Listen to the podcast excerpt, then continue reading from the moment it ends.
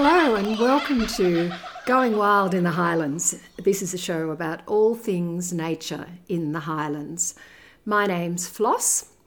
When I uh, first started going out into the bush a long time ago now, I had lots of friends around me who knew stuff. They were fantastic. They explained to me what I was seeing and what I was hearing. They were able to tell me whose poo I'd just trod in and it really helped me to enrich my understanding of what I was seeing and the beauty of the bush in the highlands. And I'm hoping to pass some of that on to you.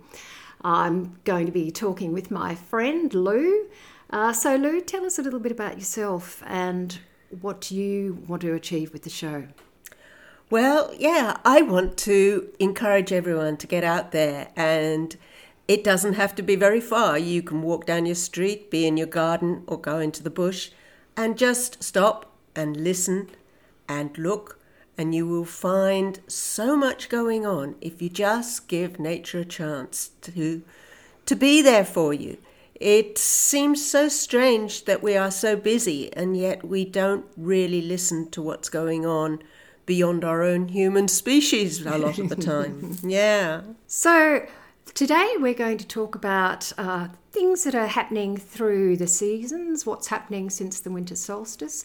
We're going to have a look at places you can take your dog for a walk. We'll talk about the things that you'll see and hear while you're out there walking with your dog. We're hoping to cover a lot. We'll see how we go. So, you would think a show about nature is pretty challenged in the middle of winter. It's hard work at the moment. But uh, so much happens in winter. Actually, you, you, again, you know, uh, uh, look look at the situation with the, our gardens. I mean, I've got a mostly native garden, and the banksias are just absolutely glorious all through winter. They just really bring so much colour into the place, and then the banksias bring in the birds, especially the the eastern spinebill, which is my favourite bird. Such a clever bird. And so you think winter's nothing, nothing happens up here in the Highlands, and it is true, it's dark and it's cold. But the longest night is the 22nd of June or 21st of June. And then things start to really speed up. And I've really noticed it looking around. Have you noticed it too, Floss? Yes, it's true. After the 21st of June or 22nd, the, the birds and animals seem to think that spring has started. Nobody's told them that our seasons don't really want spring to happen until September. Spring's really happening out there already for the birds. Uh, I've been seeing ravens doing all sorts of nesting activity, and they do this strange thing where they're flying around carrying uh, sticks in their uh, beaks, of course, for nesting, but also I see them a lot carrying bread. Do you are you seeing? Yes, I don't know what's going on in my neighbourhood. It's very weird. Um, I see them bringing in bread and putting it in the um, bird bath, wetting it up so it's nice and munchable, I suppose. And something's going on. Somebody around here is got is selling a lot of bread to our, to our crows. I don't know what's going on, but yeah, they they're very active yeah. and um, they seem to be sorting themselves out as well. You know, they're very intelligent birds. And um, sometimes they get into our tall mountain grey gums just next door, and there's like 12 of them, and they've all got a voice, they're all carrying on and something going on. I wish I could speak crow. Another sign of spring that I heard about recently was one of my friends who knows stuff down in Penrose has seen an echidna train.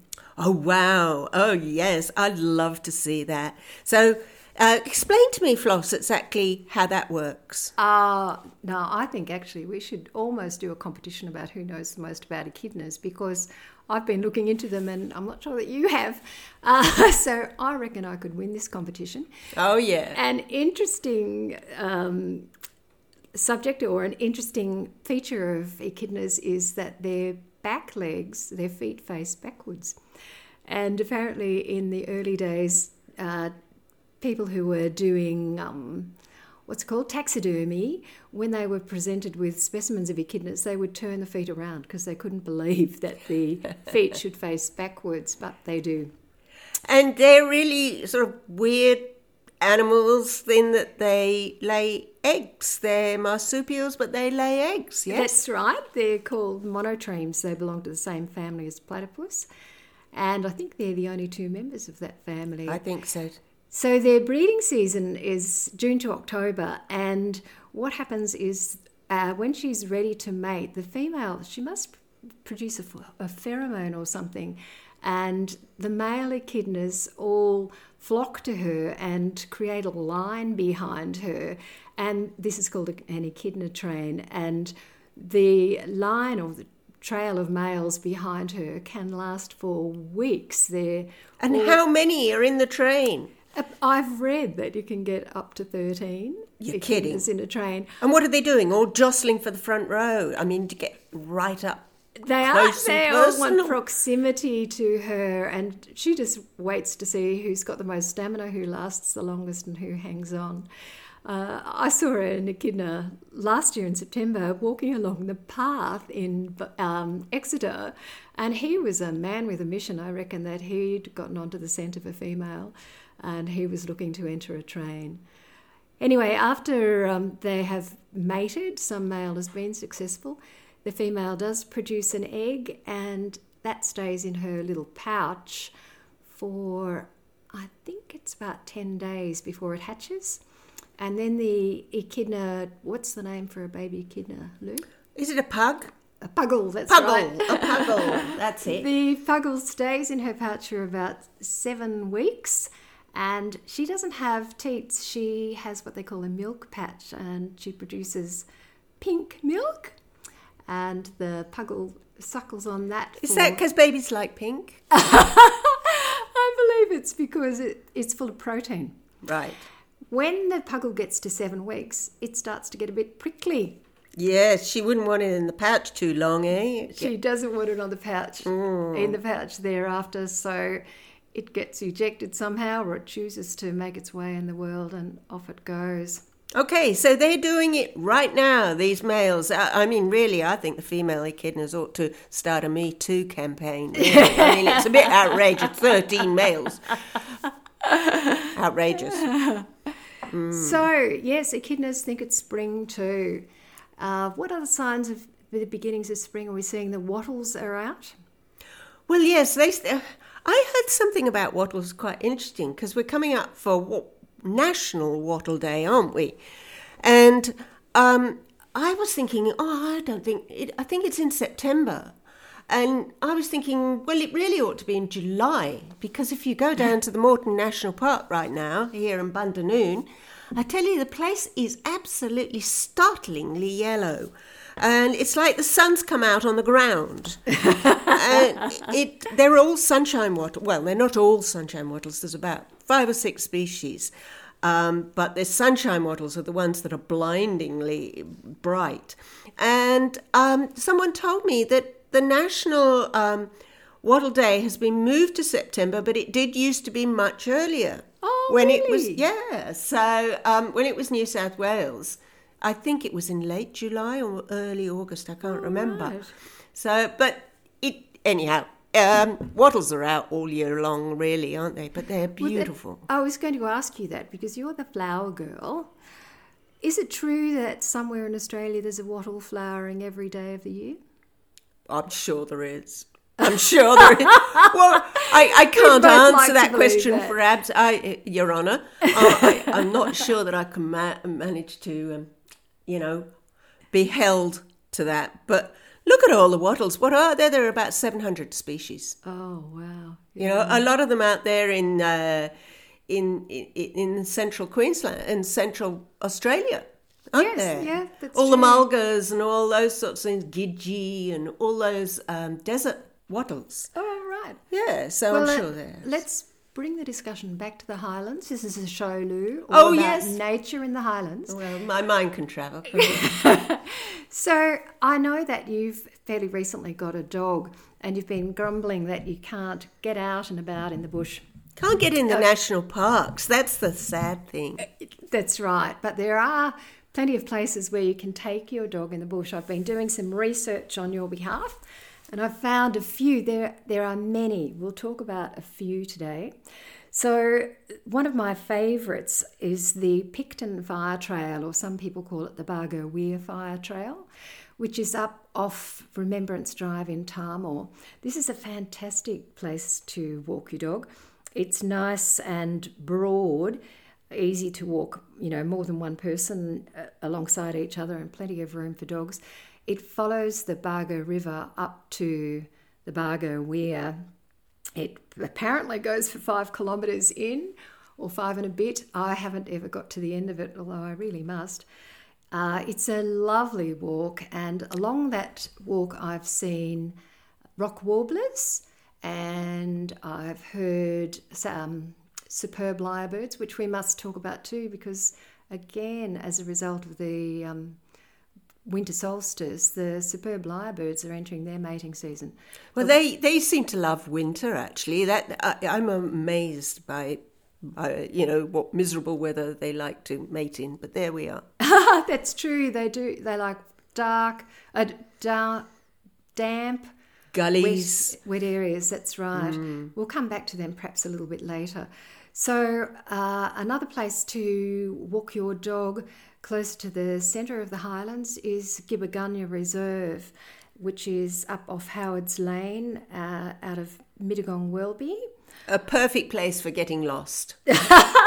That's right. There are a lot of tracks up there. If anyone's going to set out for Gibbergunya Reserve, I recommend that you take a map with you or take a photo of the, the map that's at the bottom of the reserve before you get in up there. It's a walk that's not so much for the faint-hearted. It's a little steep, bit steep, isn't it? It's steep, steep and rocky from, yes. particularly from that side. You can also access it from the Bowral side. I've just forgotten the name of the road. You can get to get into it on that. Side. Goes side. up the side of a golf course. I remember. That's right. Yeah, that's but, steep too. Yeah, but only the first part, uh, fortunately. Yes, yeah, so once you get up the top, yeah. it's really it's lovely, mm. and again, there's plenty of nature happening up there that's uh, when spring has progressed a little bit further. That's that's a really great place for wildflowers and butterflies and insects. I see heaps of them up there, so I recommend that. And then in the more southern aspects of the Highlands, I learned I didn't know this before that you can walk your dogs in state forests. I don't know where you've been living. you must be under a rock. Of course, forests is one of. And now that I cannot go in national parks, I look at forests everywhere to see, you know, where I can take the dog. Forests are very good that way. Yes, and so down the southern end, we've got uh, Penrose State Forest. We've got Wingello State Forest, is yes, right? yes, and Belanglo State Forest. Uh, all great places to take your dog, and I think that you told me that. Oh, Belanglo, yes, that's a great birding spot. And you know what a friend told me? She goes walking with a walking group, and they came across emu eggs. Oh my goodness! Can you believe Belanglo. that? In Belanglo Forest. Oh wow! Uh, no male was there, no no no adult, because the males, of course, are the ones that sit on the eggs and raise the young which is quite mm, unusual right. amongst birds. Um, but they were, you know, that beautiful pearly dark blue. So they were definitely viable eggs with oh, chicks wow. inside of them. So maybe he was just off having yeah, a munch. I hope he's coming back soon. Yeah, yeah. and I think so. you've told me that people camp in there with dogs. Yeah, yeah, the forest is full of camping spots. Well, the one I know is in Wingello, but I, right. I, about, but I think Belanglo has one too. I'm not sure about oh. Penrose. Oh, right. Sure. So more research to be done. Yeah. But there are places uh, out there where you can walk your dog in the bush, which is fantastic. It's a nice change from just taking them around the local paths and things. So let's get back to the superb lyrebird because they deserve being talked about. Um, before I get into it a little bit, I should mention, because I'll, I'll, forget otherwise, that a good place to go to actually see them, in my experience, has been to go early to the car park at Fitzroy Falls. Funny you should mention that. I think we must have been on the same trip because I remember meeting up with a whole lot of people at some unearthly hour in midwinter. it was dark, or it was almost It's close dark. to dark. Yeah. And they were running around the car park. Yeah. So we're not guaranteeing it, listeners. No, no, that, that was a couple of years ago. They may have moved their patch. I don't know. Yeah, but hmm. you know, if you want to increase your chances of actually seeing a lyrebird, then that's the place to go. But what you're much more likely to do is hear a lyrebird, especially at this time of year. This is their mating season, and the males will build within their territory a number of mounds from which they'll perform. And we all know that they're fantastic mimics.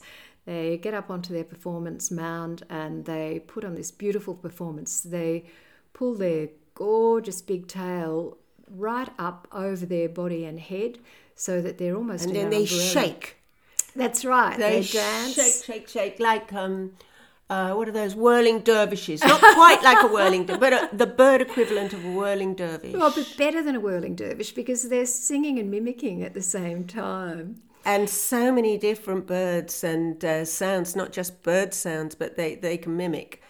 I think um, I was listening to them in Morton National Park because you can go to any lookout on Morton National Park at the moment and just stand quietly and you will hear them in the gullies. There's n- Yes, no doubt yeah. about it. And um, a lot of them seem to be learning the same songs, the same, they're mimicking the same things. And you can isolate what they are. You know, they're very good on currawongs, Yes. aren't they? Yeah. Um, and then there's this, this mechanical sound that they all seem to be really good at making too, which I'm not sure. Don't know what it is. I hope it's not a chainsaw. I think they do do a chainsaw. And when I was um, uh, traveling, I actually heard someone, uh, i uh, one of the lyrebirds was using a um, car alarm Oh sound. whoop, whoop, whoop. Yeah.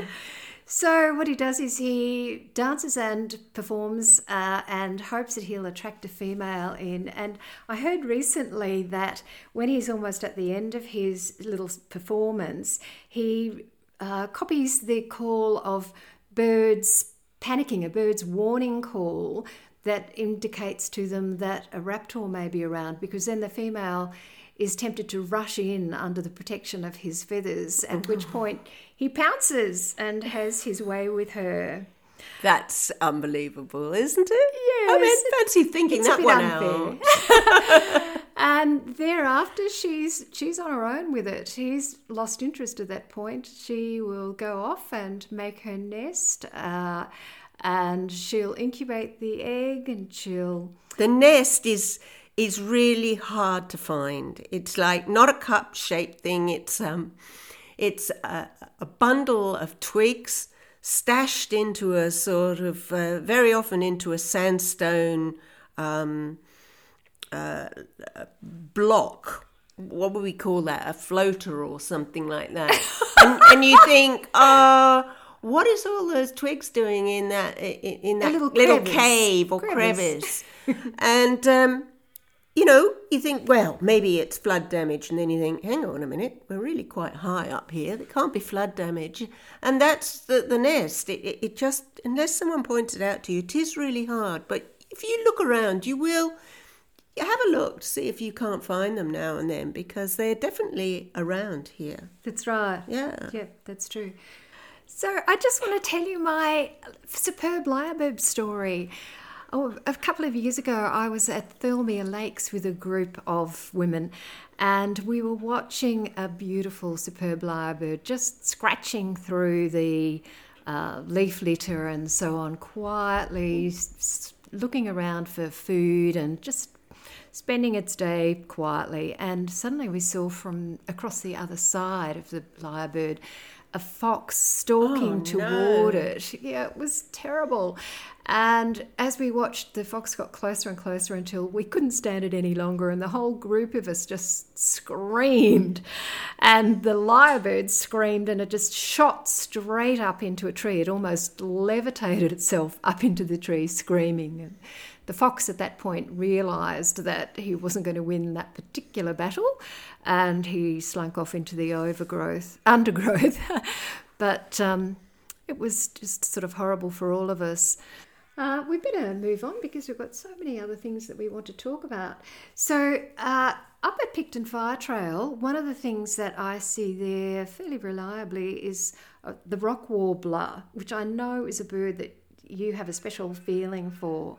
Well, only because it's so exciting. Um, there was there was so much concern after the um, 1920 fires that the rock warblers, which are so specialised in their habitat, might be might be going extinct mm. um, because they only live in New South Wales. They only live in a small region of New South Wales. They only live on sandstone, and apparently they only live on Hawkesbury sandstone. So they're yeah. pretty damn specific in where they want mm. to be. Mm. And um, I went to the amphitheatre. I shouldn't really give away the place, but anyhow, it, why not?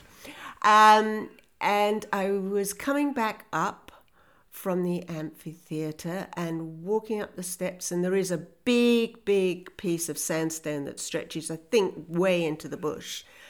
And I saw what looked like a kind of dull robin. It's sort of that size, sort of that shape, and it's sort of dusky, dusky grey brown. And then, yes, it's got the simony um, breast and um, belly. And I thought, well, there's only one bird that looks like that, and it was a rock warbler. And that area was burnt to a crisp. Oh. It was such a hot fire there, it, and it was so good to see that bird. Mm. So I went back the next day, um, same time, because you know birds are very much creatures of habit. I reckon. Mm, mm, that's true. And um, I saw two. Oh, on exactly the same place. As you were saying, you'd seen one. I was thinking, oh, fine. Well, I didn't. I don't know if they were a pair, but I'm hoping because yes. spring is oh, coming. That's fantastic news. So, so they'll be breeding, perhaps. Yeah, hopefully. So, yeah. to repeat your point, these are the only birds that are endemic to New South Wales, meaning that yes. they're the only creature, as far as I know. I could be wrong on that, they only live in New South Wales and nowhere else at all, and only in very small patches in New South Wales. And many people were worried about them coming back after the fires. Yeah. I've also seen recently a family group of them at Cave Creek. I had. Oh, you're showing off now. special permission to go into Cave Creek, which is closed at the moment. They're doing some works there, and hopefully it will reopen soon. So there are a few families of rock warblers around, and it's so good to know. Did you go down by the creek? Was that where you saw them? I shouldn't really ask because these things are private, I know, but was it by the creek? No. All right, you don't have to say creek. anymore. I'll find my own. I'll find my own. When it opens, I'll go look. Yeah. Uh, another thing that is showing interest in mating it already is the satin bowerbirds at the moment. I haven't seen any bowers, but I've seen a lot of satin bowerbird activity. And they're hanging around in groups. They're all getting very excited. Excited, yes, yeah. they are. I, I should mention we talked about bread before. I've seen someone feeding bread to satin bowerbirds we want this to be an upbeat show. We don't want to have, you know, give people bad news, but if you're going to feed birds, please do not feed bread to any of them. This includes ducks. Bread is really not a good food for birds. It um, fills up their bellies and it doesn't provide them with any nutrition at all. And as a result of the full tummy, they don't eat the food that they should be eating. So, in a future episode, we'll talk about how to feed birds, what, what are good things to feed birds. But in the meantime, you'll have to wait for that episode. In the meantime, please don't give uh, bread to any birds at all. Another problem with bread is that it can be become damp in their mouth and stick to their beaks and cause fungal infections and things in their beaks. There's just nothing good about that. So we're almost out of time, Lou, and we need one more little upbeat story. Do you want to hear about um, what's going on with the cypresses and the the dying? This is not a very happy story, but it's a very real story. story. uh, uh, you must have noticed here in the Southern Highlands as you drive around that there, there are lines and lines of trees that have died. There Very- are. yeah. There are, yes. And we've Tell been trying to get on. to the bottom of, of, of what it is going on. And um, we're doing some, some scientific testing. But um, what we are expecting to find out is that it is basically stress. The trees, Stress. first of all, went through a long drought, followed by what, two or three years of pouring rain non-stop. And then we think what happened was a lot of them, especially the ones in low lying areas, their roots just sat in water. And so they got oh. no oxygen, they basically drowned. Um, and then to finish them off uh, came came fungus of various sorts. We're looking at two in particular. There's a fungus that's waterborne called Phytophthora. Very very tricky fungus because you can't. You've got to be careful not to move it around. It moves, as I say, in water and up into roots. dear. And then there is another fungus which we were worried about called cypress canker, which um, attacks um, the trees in the cypress complex, of which Leylandii is is very much one, and you will see a lot of Leylandii. And I might talk a little bit more on another episode exactly what the Leylandii is, because it's a very strange mixture of two genera, two big groups brought together. Um, and they uh, seem to have been particularly badly attacked. Okay, so Lou, we're running out of time. We've just got a couple of minutes, and I asked for an upbeat story at the end. So, Oh, happy is story? There, is there good news in the cypress story? Well, um, I don't know about good news so much as um, it's really a, a case of um, what what are we going to plant instead? Because you know, well, if you're dead, you're dead. But um, you know, in the future, things are going to be a lot different anyhow because of Yes, climate change. yes, and so true. we're thinking about um, what we could replace them with. Okay. And there's a lot of really, there are a lot of really lovely trees that we could actually, we could make our landscape look absolutely beautiful um, by just um, thinking a little bit about these shelter belts and windbreaks and boundary fences. And I think we the future could look, actually, could look very much brighter and happier. so there you are. There's my happy new happy story. It's So, not happened yet, you'll have to wait to. for another episode to hear how we're going to manage this and what uh, Lou, Lou suggests that we plant instead. It's, it's very sad about the cypresses, and I'm sorry I can't give you anything. As a bit of a, a native buff, on. I'm not. I'm not that upset about it. Sarah. I mean, I know it's going to be expensive, but you know. Okay, so that's our first episode almost in the can. Thank you everybody to listen, for listening. Thank you very much to Highlands FM for hosting us. We really appreciate it. And thank you in particular to Adam for all the support and advice that he's given us. We love you, Adam, and we really appreciate it. If you would like to write to us and tell us what you're seeing out there in your local area or in the bush, if you'd like to tell us um, any other subjects you'd like us to cover, or if indeed you're one of our friends who know stuff and you want to tell us where we got it wrong, please email us at flossandlou at gmail.com. We look forward to hearing from you. And we're already looking forward to making another episode for you in a month's time. We'll leave you with a recording that I made recently of a superb lyrebird doing his thing. There are no other birds in this recording, listeners. This is all his own work. Bye bye. Bye now.